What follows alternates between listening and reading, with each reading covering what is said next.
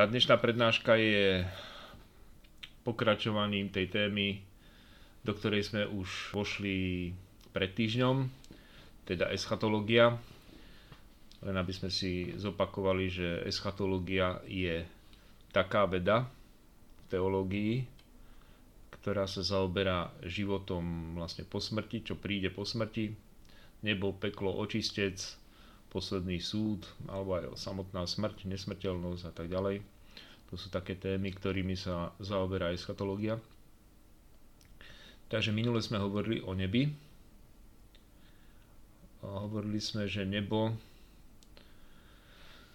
to nie je nejaké miesto, kde sú obláčiky, alebo hviezdy, alebo asteroidy, alebo niečo podobné, že nebo to nie je vesmír, ani to nie je obloha, ktorá je nad nami, ale nebo to je niečo, kde človek dosiahne bláženosť, skratka dosiahne šťastie. A že toto šťastie nie je dočasné, ale je väčšie. Toto nazývame nebom, čiže to nie je nejaké miesto, kam pocestujeme po smrti na nejaké vzdialené miesto vo vesmíre alebo niečo podobné, ale v skutočnosti nebo je tam, kde je Boh, pretože Boh je zdrojom všetkého šťastia a blaženosti. Človek, ktorý sa stretne s Bohom, ktorý má spoločenstvo s Bohom, tak ten je v nebi. A keď už teda hovoríme o nebi, tak musíme potom prejsť aj na tú opačnú stranu a hovoriť o pekle. A zase pre tých, ktorí by očakávali, že dnes budeme popisovať presný popis, ako to vyzerá v pekle, to znamená, že aká je tam vysoká teplota, aký oheň tam horí, alebo aké pece tam používajú, alebo aké mučiace nástroje tam používajú, alebo niečo podobné tak asi bude sklamaný taký človek, že zrovna o tomto hovoriť nebudeme. Ale budeme vlastne hovoriť o tom, že čo sa vlastne chápe pod pojmom peklo a inými slovami peklu hovoríme tiež väčšie zatratenie. Tak ako nebu hovoríme väčší život, tak zase peklu hovoríme väčšie zatratenie čo sa tým myslí. A hlavne, ako môže existovať peklo, ak je Boh dobrý. Si mnohí ľudia povedia, že predsa, keď je Boh dobrý, tak ako môže byť taký krutý a vymyslieť niečo tak hrozné, tak ukrutné a ešte k tomu stvoriť takú hroznú vec, ako je peklo, že aby tam ľudia trpeli, aby sa tam ľudia trápili a kebyže chvíľu, ale na veky, že ak to dobrý Boh ani nemôže takú, takú hroznú vec ani, ani stvoriť, ako je to možné, že kto teda stvoril to peklo? Ten dobrý Boh, alebo, alebo to hádam stvoril diabol, alebo kde sa vlastne nabralo, nabralo peklo.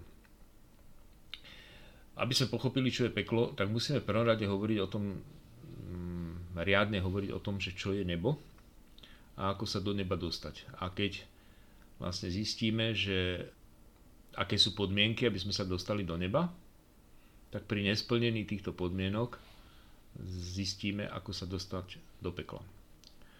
Už minule sme tu spomínali také podobenstvo o tých desiatých pannách a že tie múdre vošli na hostinu, teda stále sa hovorí v podobenstvách, že vlastne to Božie kráľovstvo alebo že nebo to je vlastne hostina, kde si tí ľudia užívajú. A potom tam sa hovorilo o pekle, že zabuchli sa tam dvere a tí vonku tam kričali, že pustite nás, ale ich nepustili. A teda zostali vonku, vylúčení z tej hostiny a tam vlastne zistujeme, že to vlastne peklo je v skutočnosti strata. Že sa nedostali na tú hostinu. Že to je vlastne tá strata.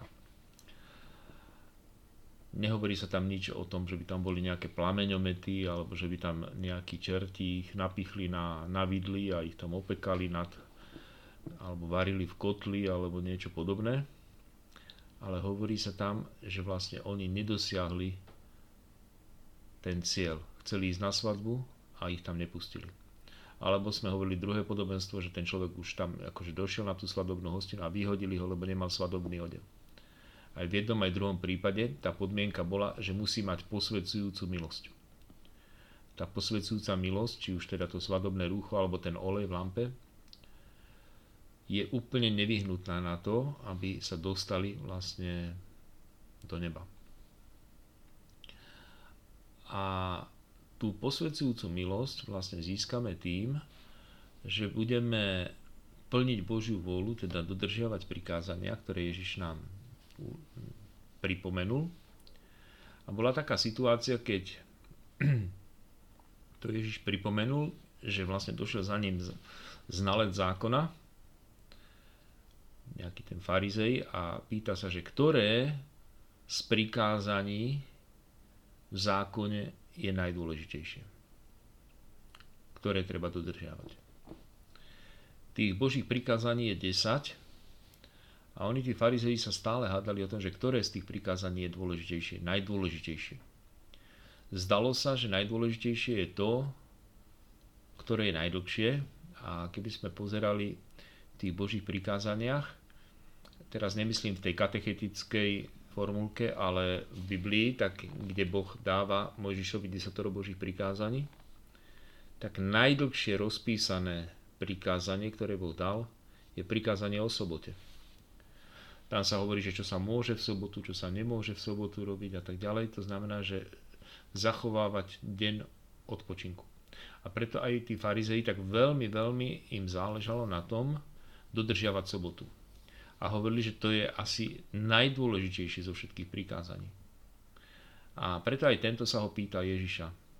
Ktoré z prikázaní, z Božích prikázaní je najdôležitejšie? A je zaujímavé, že Ježiš nepovedal, že nezabiješ, nezosmilníš, nepokradneš, alebo nejaké, že nevybral nejaké z tých desiatých Božích prikázaní, ale on z toho spravil akoby taký výcud, povedal to do dvoch prikázaní.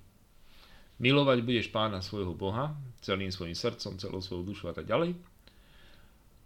A potom milovať budeš svojho blížneho ako seba samého. Dve prikázania a v nich je obsiahnuté všetko. A keby sme ešte chceli ešte viacej to skrátiť, ako to skrátil Ježiš, Ježiš to skrátil z desiatých na dve, milovať Boha a milovať blížneho, a my keby sme to chceli skrátiť ešte viacej, dokonca úplne, nie že na jednu vetu, ale na jedno slovo, tak to prikázanie znie milovať. A tým je povedané celé. Boží zákon, Božie prikázanie je milovať. A milovať znamená vytvárať vzťahy. Vytvárať spoločenstvo. Tým, že milujeme niekoho, tak máme s ním spoločenstvo, máme s ním vzťah. Ak ho prestaneme milovať, tak prestrihneme ten vzťah s ním. Božia vôľa je, aby sme milovali. To, to je všetkých 10 prikázaní, nie je o ničom inom, ako že máme milovať. Milovať Boha, milovať ľudí. Čím viac milujeme Boha, čím bližšie sme k Bohu, tak tým viac milujeme aj ľudí, alebo tým bližšie sme aj k ľuďom. My keď sme boli pred vyše týždňom na OMK na víkend mm, so spoločenstvom, tak tam sa to dalo urobiť, tu na Discorde to nedokážeme urobiť, takú aktivitu, že sme mali omšu a v strede bol oltár a takto my sme boli všetci v kruhu, kolom dokola. Tak som povedal, že nech sa všetci chytia za ruky, tak ako sme sa držali aj počas očenáša, sme sa držali za ruky. A jak sme sa držali za ruky, tak som povedal, a teraz všetci pristúpme až úplne ku tomu oltáru, tak aby sme sa jednou rukou vedeli dotknúť toho oltára, alebo aby sme až vrazili do toho oltára. Čo sa vlastne stane? Ako náhle všetci prišli k tomu oltáru, tak tam boli všetci natlačení. Čiže predtým sa držali za ruky na diálku, ale ako náhle prišli k tomu oltáru, tak boli jeden na kope všetci, jeden na druhom. A to nám vyjadruje, ako funguje spoločenstvo, aký je vzťah medzi láskou k Bohu a láskou k blížnym. Čím bližšie sme k Bohu, tak tým bližšie sme aj k ľuďom. Tým máme s ľuďmi lepší vzťah. Že tým máme s nimi väčšie spoločenstvo. Čím bližšie sme k Bohu. Znamená to, že čím viac milujeme Boha, tak tým máme väčšiu lásku aj k ľuďom. A zase naopak, čím by sme sa viacej od Boha vzdialili, si predstavme, že sme tam všetci natlačení pri tom stole držíme sa za ruky a teraz vzdialíme sa od toho stola čo najďalej. Vzdialíme sa až tak, že už úplne budeme mať natiahnuté ruky, držíme sa už len za špičky. A keď povieme, že ešte ďalej choďme od Boha, tak už sa naše vzťahy pretrhnú. A predstavme si, že by sme išli až tak, že by sme išli niekoľko kilometrov do diálky, tak v tej chvíli už budeme aj od tých svojich blížnych tak ďaleko, že už ich ani neuvidíme. A to je presne ono, že nebo je spoločenstvo. Čím bližšie sme k Bohu, tak vytvárame spoločenstvo aj s ľuďmi. Čím sme od Boha ďalej, čím sa od Boha viacej vzdialujeme, tak tým viacej sa vzdialujeme aj od ľudí. Až nakoniec to dopadne tak, že sme od nich tak ďaleko, že sme úplne sami. Predstavme si, že by sme išli až do takej diálky, že máme spoločenstvo, treba celé naše spoločenstvo, že by sme sa chytili za ruky do kruhu a potom by povedali, že a teraz chodte čo najďalej. A išli by sme tak ďaleko, že by sme až vyleteli do vesmíru a ešte stále by sme išli ďalej, ďalej, už by sme išli aj za hraničné slnečnej sústavy. Skrátka stále by sme išli ďalej a ďalej a zrazu by sme už zistili, že my vlastne nevidíme nikoho z toho spoločenstva, lebo, lebo už sú tak ďaleko. Tak to ja si predstavujem zatratenie. Keď sa človek stratí, keď jednoducho odletí do, ďaleko od Boha, ďaleko od ľudí a zostane úplne sám. Peklo je vlastne istom zmysle to isté, čo aj hriech. Boh nechce, aby sme išli do pekla, tak ako nechce, aby sme páchali hriechy. Pretože hriech je cesta do pekla. Dá sa povedať. Človek, ktorý nemiluje, pácha hriech. To znamená, prestrihuje tie vzťahy, alebo roztrhne tie vzťahy, ničí to spoločenstvo s Bohom, ničí spoločenstvo s ľuďmi a zostane sám. Toto je hriech. V skutočnosti hriech sa e, často zdá, ako keby to bola nejaká vec, ktorú získame, že chcem toto, chcem toto a pácham hriech. V skutočnosti ale hriech to nie je, že niečo získame. Hriech nie je niečo. Hriech to je strata. Adam a Eva, keď boli v raji, mali všetko, pretože boli v raji. Im nechybalo vôbec nič. Mali, boli blažení, boli šťastní, mali všetko, na čo si len spomenuli. Prečo oni potrebovali hriech? Čo oni chceli získať tým jedným jablkom alebo tým ovocím, tým zakázaným ovocím? Veď im predsa nechýbalo vôbec nič. To je najabsurdnejšia vec, že človek, ktorý má všetko, pácha hriech. A tým hriechom nezískava, ale tratí. Adam a Eva stratili raj. Hriech to bola strata. To nebol zisk. Každý jeden hriech to nie je nejaký zisk. To nie, že my niečo získame, ale my stále niečo strácame. Hriech je vlastne nič. Aký je rozdiel medzi niečím a ničím? Napríklad, keby sme si to chceli vysvetliť, tak mm, je dom, alebo je múr, stena a niekto v noci teda tam príde a spraví do toho múra dieru. Skrátka, otvor tam urobí. Prídeme tam a čo zistíme? Že niekto nám sem doniesol dieru? Nie.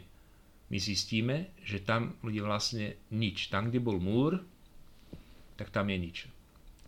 A to nič, to nie, že tam niekto doniesol. on odtiaľ musel niečo odniesť. On tam musel vybúrať nejaké tehly a odniesť ich preč. Čiže v skutočnosti hriech to nie je zisk.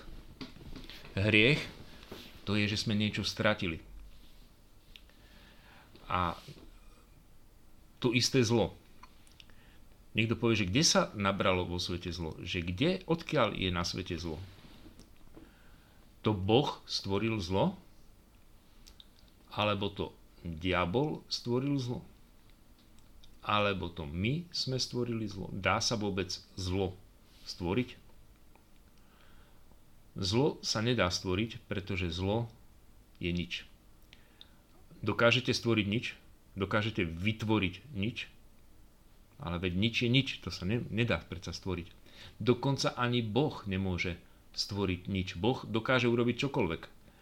Dokáže stvoriť čokoľvek, ale nedokáže stvoriť nič, pretože nič neexistuje. A tak vlastne aj tá diera, ktorá je v tom plote, alebo v tom múre, to je nič. Aj zlo je v skutočnosti nič. Mohli by, niekto by mohol povedať, že to je dobrá správa, že znamená to, že zlo neexistuje keď je to nič, tak potom jasné, že však nič predsa neexistuje, takže zlo neexistuje. Takže buďme radi, neexistuje na svete zlo, neexistuje hriech a neexistuje peklo. Najhoršie na tom je, že nie, že to je dobrá správa, ale že to nič, to je zlá správa. Neviem, či niekto z vás ste videli rozprávku alebo film americký nekonečný príbeh, Neverending Story. Videli ste to niekto? Áno. A viete, že tam bolo niečo zlé v tom filme, aj aký to malo názov to zlo. A presne tak správne. To zlo, to najväčšie zlo, ktoré tam pôsobilo, sa nazývalo nicota. Je to síce po česky, ale po slovensky by sme to mohli kľudne nazvať, že nič. Že nič je zlo. V tom prípade teda aj hriech je nič. A to nič, to je vlastne tá strata, že Boh nás obdaroval. Boh nám niečo daroval. Dal nám, a chce nám dať dokonca aj väčší život. Ale každým jedným hriechom, keď spáchame hriech, tak my z toho niečo stratíme. Ako keby sme mali nejakú deravú tašku a nosíme niečo a stále nám z nej niečo vypadáva, stále nám niečo vypadáva. Ešte dokonca taký zaujímavý film je, že Mr. Bean na prázdninách, ak, neviem, či ste to niekto videli, a Mr. Bean išiel na prázdniny a po ceste všetko, všetko pomaličky postupne stratil. Najskôr kufor, potom doklady, potom peniaze, potom všetko, no skoro všetko prišiel. A takto by sme si vedeli predstaviť, že náš život s hriechom, že každým jedným hriechom o niečo prídeme. A keď už stratíme všetko, tak potom už nemáme nič a to sa nazýva peklo. Peklo je v skutočnosti nič. Prázdnota. Strata. Peklo je keď netrafíme cieľ, keď, ne, keď neprídeme tam, čo je zmysel nášho života, keď neprídeme do neba. Keď sa nestretneme s Bohom. Keď ho neuvidíme. Keď viac neuvidíme nikoho. Nie, že iba Boha. Nikoho. To je o mnoho horšia predstava, ako keď niekto povie, že tam sú čerti a varia si ľudí v kotli a neviem ešte čo. No neviem, či by ich to bavilo celú väčšnosť niekoho si variť v kotli. Ale keby to tak bolo, tak je tam aspoň trošku veselo, že by tam bolo nejaké spoločenstvo, keď aj s čertami, alebo keď aj s inými ľuďmi, ale lenže v skutočnosti ono je to mnoho horšie. Že tam nie je nikto. Tam je človek úplne sám. Dokonca na celú väčšnosť. To je hrôza. Sú ľudia, ktorí, keď žijú sami, takí už starí ľudia, ktorí už všetci zomreli, alebo skrátka nikto sa o nich nestará, alebo všetci ich opustili a oni hovoria, že úplne zo všetkého najhoršie ani nie sú tie bolesti, choroby a tak ďalej, čo má, ale tá samota. Že keď človek zostane sám. A naozaj je to pravda, že najväčší trest pre človeka je, keď zostane sám. Vedia to dokonca aj vo vezení, lebo už tí ľudia, čo sú vo vezení, sú vlastne oddelení od tohto sveta, aby tam skratka, a to je pre nich trest, že sú zavretí. Ale ešte aj v tom väzení, kedy chcú ešte viacej potrestať, najviac potrestať, že už viacej ich ani nevedia potrestať, tak ich dajú na samotku. A keď ten človek zostane na samotke a už je tam strašne dlho, tak, tak to je úplne zúfalá situácia. Predstavte si, že by vás niekto za trest spravil nesmrteľnými a vystrelil by vás do ďalekého vesmíru, kde budete na veky sami a vy sa nikdy nebudete vedieť vrátiť. Nikdy nebudete vedieť si pomôcť. Skrátka ste úplne bezmocní, ste tam v úplnej tme, v úplnej prázdnote a v úplnej ničote. A najhoršie pomyslenie na tom je, že to už nikdy neskončí. Že to bude stále tak. A že to nemá koniec. Že to nemá riešenie. Že vy ste celý čas sami v tme, v prázdnom priestore. Ten človek, čo je zatratený, by chcel mať aspoň takú radosť, že by videl, že ešte niekto iný trpí spolu s ním. Takú škodoradosť. Ale ani tomu nie je dopriate. Lebo on vlastne nevie, či je v tom pekle úplne sám, alebo či sú tam ešte aj nejakí iní ľudia. A to je presne vyjadrené v tom, že Božie prikázanie a Božia vôľa bolo spoločenstvo. Milovať Pána Boha. Milovať svojich blížnych. Láska vytvára vzťahy, vytvára spoločenstvo. Človek ale, ktorý neplní Božiu volu, to znamená, že nemiluje iba sám seba, tak on nakoniec si to peklo zvolí sám, pretože on tam je sám. Iba sám sebe. On vlastne stratil ten zdroj všetkého šťastia, a to bol Boh, a ako náhle ho nemá, tak to je pre neho zúfalá situácia. Dokonca je to opisované vo Svetom písme, že tam je plač a škrípanie zubami. To je samozrejme, že také obrazne povedané, ale že ten človek plače a škrípe zubami, kto je v zúfalstve, kto nevidí východisko, kto komu nie pomoci tam by strašne zakričal, že mama, ako malé deti, že sa rozplačú, že mama, pomôž mi, a to nedá. Ale nemá na koho zakričať, tam skrtka nie je nikto. Je tam úplne sám. A je tam na veky a, a nedokáže si pomôcť. Ale v skutočnosti to nie je Boh, ktorý, ktorý to pre neho vymyslel. Boh jasne povedal, čo pre neho vymyslel. Miluj Boha, miluj svojich blížnych choď čo najbližšie k Bohu a tým pádom budeš čo najbližšie k svojim blížnym. Lenže ten človek si povie, nie, ja urobím podľa seba. Otočí sa a jak je v tom kruhu, tak on nepôjde smerom do, do stredu toho kruhu, ale on pôjde preč. Ale to bola jeho voľba a keď sa už vzdiali tak ďaleko, tak už je v podstate v zatratení. Už je tam sám. Ale to je jeho voľba. Čiže nie Boh vymyslel, aby človek išiel do prázdna to človek jednoducho svojim hriechom sa stále vzdialuje, vzdialuje, vzdialuje, stále stráca, stráca, stráca, až nakoniec prepadne do, do prázdna, ničoty. Keď povieme, že, že to je nič, tak prečo sa to teda nazýva peklo? No pretože aj iné nič dostávajú svoje názvy, však sú všelijaké druhy nič a pritom e, to dostane svoj názov, napríklad Napríklad, jak som spomínal, diera. No diera v plote, to je, to, tam nie je niečo, to, tam je nič, skrátka. A to nič sa nazýva diera. Alebo môže byť aj také nič, ktoré je v hlave, hlavne keď máte skúšku, alebo keď máte písomku a ty máš v hlave nič. Čiže to, to nič, to je, že tam mali byť vedomosti, ale nie sú tam. Alebo jama alebo tma. Čo je tma? My si myslíme, že tma je niečo, ale v skutočnosti svetlo je niečo a mne tam svieti svetlo a keď ja dám takto ruku, tak za mnou, za mnou je tma, čiže je tieň. Ten tieň v skutočnosti je nič. Pretože to svetlo sa zastaví na mne a už tam za mnou nie je a tam vlastne je nič. Ja odoberám ako keby to svetlo a za mnou je nič. A to nič sa nazýva tma. Alebo, alebo tieň v tomto prípade. A takýchto môžeme mať veľa názvov. Napríklad aj choroba. Choroba to nie je niečo, to je nič. Zdravý človek, keď niečo stratí, príde o to, príde o to, príde o to, tie, o nejaké tie funkcie v tele, ktoré mali fungovať, ale prestali fungovať, tak to je choroba. Čiže aj tá choroba je v skutočnosti nič. Čiže a to isté zlo, akékoľvek zlo, je vlastne vždy nič, pretože dobro je nejaká existencia, niečo, čo existuje.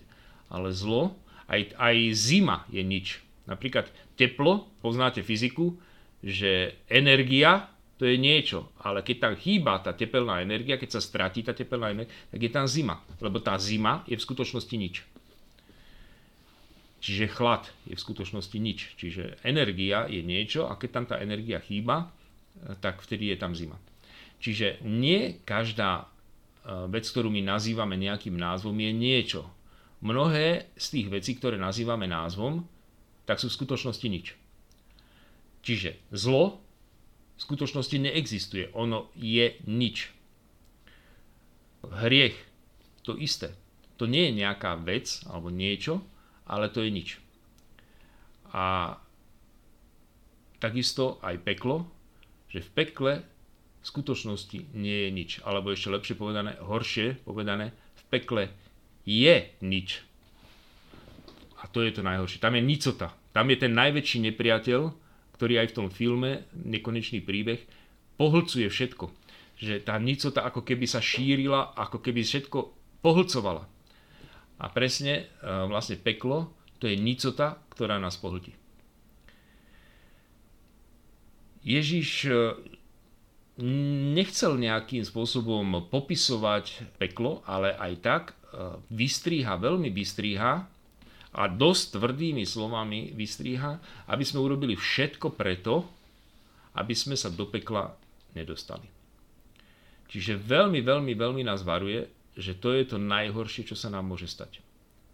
Dokonca povedal, že je lepšie prísť o oko, prísť o ruku, prísť o nohu, neviem čo ešte všetko, ale nedostať sa do pekla hovorí, že ak ťa zvádza na hriech tvoje oko, ak ťa zvádza na hriech tvoja ruka, ocekni ju, ak ťa zvádza noha, ocekni ju. Lepšie je vojsť do života bez ruky, bez nohy, ako sa dostať do pekla. S nohami, s rukami, s očami a dostať sa do pekla. Lebo v skutočnosti to je to najhoršie, čo sa nám môže stať. Čiže keď o všetko prídeme. Keď, lebo Boh sa o nás tak stará, že všetko máme. Hoci ešte nie sme v nebi, ale už tuto na Zemi dostávame strašne veľa vecí od Neho. Každý deň my si nepotrebujeme vyrábať kyslík. A máme ho, okolo seba ho máme 20%. Keby sme išli na Mars, bolo by to trošku inak s nami. Že tam by si človek, keby sa dostal tam, vážil každú, každé deci vody nad zlato. Každý nádych kyslíka by si vážil neskutočne. A nie, že taký luxus, ako majú túto hociakí tí poslední bezdomovci, ktorí bývajú v krabici pod mostom, v kartonovej krabici pod mostom si ustelu, pozakrývajú sa s handrami, tak sú o mnoho bohatší, ako by bol človek, ktorý za miliardy dolárov bude vystrelený na Mars. Lebo on tam nebude mať skoro nič bude rád za trošku kyslíka. Ten bezdomovec má množstvo vzduchu, ktorý môže dýchať. Má tú teplotu od, no dajme tomu, že teraz sú tam 4 stupne, do, do 30, dajme tomu v lete. Na Marse tam máte minus 100 a cez deň máte minus 50. To znamená, že tam, si, tam by ten bezdomovec neprežil. Ale tuto prežije pretože o neho je postarané. Človek, ktorý ide dole, sa tam nachádza to, čo tam nedoniesol. Nachádza tam jedlo, nachádza tam hríby, nachádza tam ovocie, nachádza tam všetko. Je o nás postarané. A nehovoriac o tom teda, že, že by sme že my nie sme bezdomovci, to znamená, že o mnoho viac v tomto živote toho máme. ale v pekle nie je nič. Tam nie je vôbec nič. Ani nemôže ten človek nič, nemôže si ich skúpiť, nemôže si, skratka nemá nič. A preto e, Ježiš nás tak veľmi varuje, že všetko, všetko by sa oplatilo stratiť v tomto živote, že to stále ešte nie je taká veľká strata, keby sme aj čokoľvek obetovali kvôli Pánu Bohu, pretože u Pána Boha všetko získame. Čiže nebo je v skutočnosti Boh, už minule sme hovorili, že nebo je v skutočnosti Boh. Peklo je, keď nás Boh opustí. A naozaj je jeden žalm, je to žalm 22, ktorý recitoval dokonca Ježiš ešte aj na kríži. Vysel na kríži a Ježiš vedel mnohé žalmy na spameť a v tej chvíli, keď vysel na kríži, tak si spomenul na jeden žalm a hovoril Bože môj, Bože môj, prečo si ma opustil? A ten žalm 22 presne týmito slovami začína, že Bože môj, Bože môj, prečo si ma opustil? Čo vlastne vyjadrujú tieto slova? Že Boh opustí človeka. To znamená, že toto je zúfalý výkrik človeka, ktorý sa ocitne v pekle. A povieme si, a čože Ježiš bol v pekle? Prečo takto hovoril? Áno, v skutočnosti Ježiš ako keby tou smrťou na kríži sa vymenil s nami, že my sme za svoje hriechy mali ísť do pekla, ale Ježiš to zobral na seba. A on v tej chvíli, keď zomieral, tak sa cítil ako ten hriešník, ktorý mal byť vrhnutý do pekla a on ako keby to zobral tú bolesť, alebo teda to, tú hrôzu toho pekla na seba. A preto aj v tej chvíli uh, hovorí, že vlastne uh, tie slová žalmu, Bože môj, Bože môj, prečo si ma opustil? Že urobil to ako keby takú obetu za nás, že aby sme my v živote nemuseli tieto slova niekedy vysloviť. Teda, aby sme nemuseli v pekle niekedy vysloviť takéto slova, že Bože môj, že Ty si ma opustil. Tak ako keby v tej chvíli, ako keby Boh dal aj pocítiť Ježišovi, svojmu synovi, dal pocítiť, aké je to hrozné, keď Boh človeka opustí. Samozrejme, že to bolo len pre Ježiša iba v tej chvíli, keď, keď trpel a dovtedy, kým nepoložil svoj život a tým bola už vlastne tá smrť porazená, aj peklo bolo tým porazené. Takže v tej chvíli už Ježiš ako keby zostupoval do podsvetia a ono aj dokonca vo verím Boha, my tam síce máme napísané vo všetkých jazykoch, ja som to teraz kontroloval eh, v iných jazykoch, ako to je, tak keď sa hovorí verím Boha, tak sa tam hovorí, že umrel a bol pochovaný. Mm, zostúpil do pekiel, tretieho dňa vstal z mŕtvych. Všetci tam majú napísané, že zostúpil do pekiel, tretieho dňa vstal z mŕtvych. My tam máme zostúpil k zosnulým, ale už napríklad aj Česi tam majú, že zostúpil do pekel. Poliaci tam majú zostúpil do pekel. Vo všetkých jazykoch, aj v latinčine, aj, aj Taliani tam majú, že zostúpil do pekel. Čo to vlastne znamená? Eh, že do pekiel zostúpil. Čože Ježiš išiel do pekla? On ako keby, keď zomiera, tak on pocíti vlastne tú hrozu toho pekla za nás. Čiže ako keby sa vymenil s nami a pocíti tú hrozu toho pekla. Samozrejme, že nejde do, do väčšného zatratenia, ale on len pocíti tú opustenosť od Boha. Čiže naozaj, keď hovoríme o pekle, tak my vlastne musíme hovoriť o tom, že že Boh človeka opustí. Ale nie preto, že ho nemá rád, ale že on človekovi splní to, čo si želá. Boh je taký dobrý, že on nám neodmietne vôbec nič. A keď my povieme, že ja pôjdem takouto cestou, tak Boh nám na silu nezabráni. Keď ja stojím v tom kruhu, dajme tomu, že ten kruh môže predstavovať náš pozemský život, život na Zemi. A keď takto, takto sa približujem k tomu stredu, alebo keď sa približujem k Bohu, to je moja voľba. Sa dostávam do neba, pretože nebo je tam, kde je Boh. Čím idem bližšie k Bohu, tak tým som bližšie do neba. A tým som bližšie aj k ostatným ľuďom, lebo v nebi, takto to hovoríme vo význaní viery, vo verím Boha, je spoločenstvo svetých. verím Ducha Svetého, Svetú Církev katolícku, spoločenstvo svetých. V nebi je spoločenstvo, na rozdiel od pekla. Ale to spoločenstvo, to je naša slobodná voľba. Teda Boh nikoho na silu neposiela ani do neba, ani do pekla.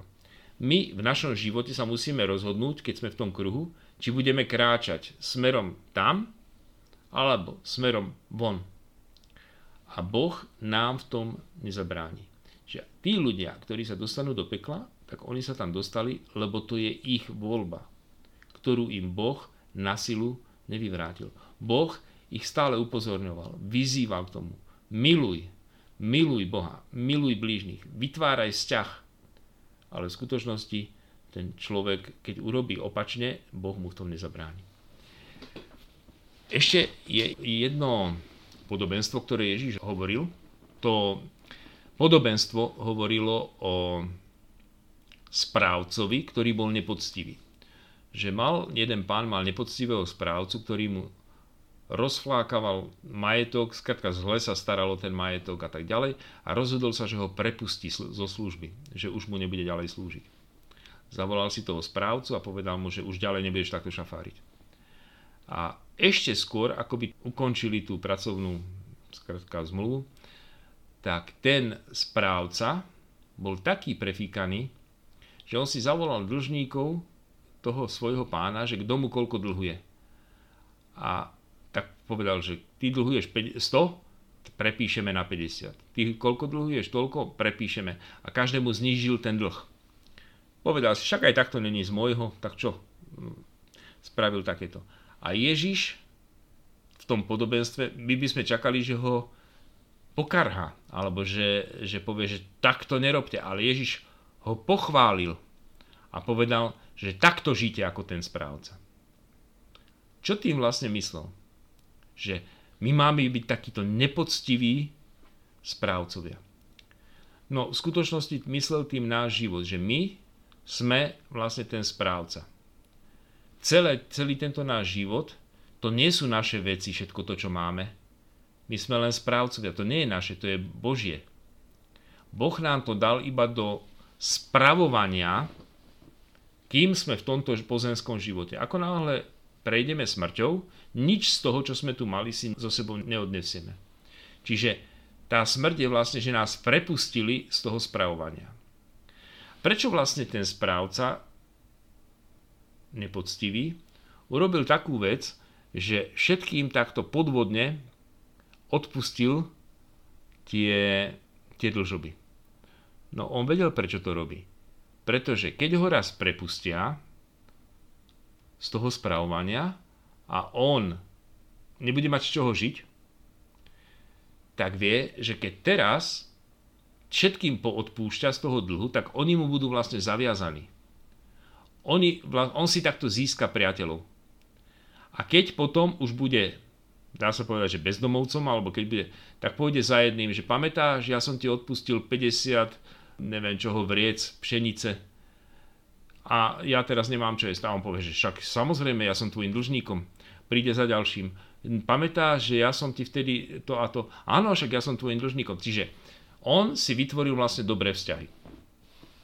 Tak ako napríklad Fico to robí.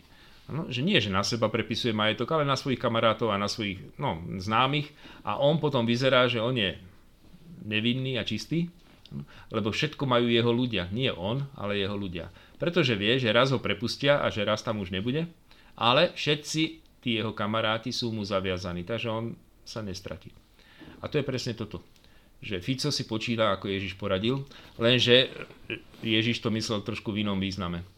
Že keď nás prepustia z tohto života, tak my vlastne tým, že sme si vytvárali dobré vzťahy s ľuďmi, tak nás príjmu do väčšného života. Tie dobré vzťahy, to je to spoločenstvo svetých. Že my nepotrebujeme lipnúť na veciach, aby sme čo najviacej v tomto živote získali. To všetko tu zanecháme. My potrebujeme milovať. My potrebujeme vzťahy my potrebujeme spoločenstvo. A ešte niekto tam povedal takú vec, keď sme boli na tej víkendovke, a jak sme sa držali za ruky, tak niekto tam povedal takú vec, že ale čo keď ten človek je neveriaci? Ako on môže ísť bližšie k Bohu, keď on ani Boha nepozná? Ako teda sa dostane do neba ten človek, ktorý Boha vôbec nepozná? Tak neviem, že či e, vie niekto z vás takú odpoveď, že ako sa vlastne dostane k Bohu. On sa k Bohu dostane tým, že bude milovať svojich blížnych, to znamená ľudí lebo ľudí predsa pozná. Boha nepozná, Boha nevidí, ale ľudí vidí a ľudí pozná okolo seba. Ak ich bude milovať, tak tou láskou vlastne ako keby sa stále približuje a približuje a približuje ku ním. Predstavte si, že, sa, že ste daleko od seba, ale čím idete k sebe bližšie, tak zrazu zistíte čo? Že vy sa vlastne približujete k tomu stredu, lebo to, ten kruh keby mal rozťahnuté ruky a keby všetci pritiahli tie ruky k sebe, tak oni vlastne zistia, že ten kruh sa zmenší a že všetci sa vlastne priblížili k Bohu. Takže naozaj takto funguje, že ľudia, ktorí sú neveriaci, ktorí nepoznajú Boha, čím viacej milujú svojich blížnych, alebo čím väčšiu lásku preukazujú ľuďom, tým sú bližšie k tým ľuďom a tým pádom sú aj bližšie k tomu stredu a tým stredom je Boh. Bez toho, že by ho poznali.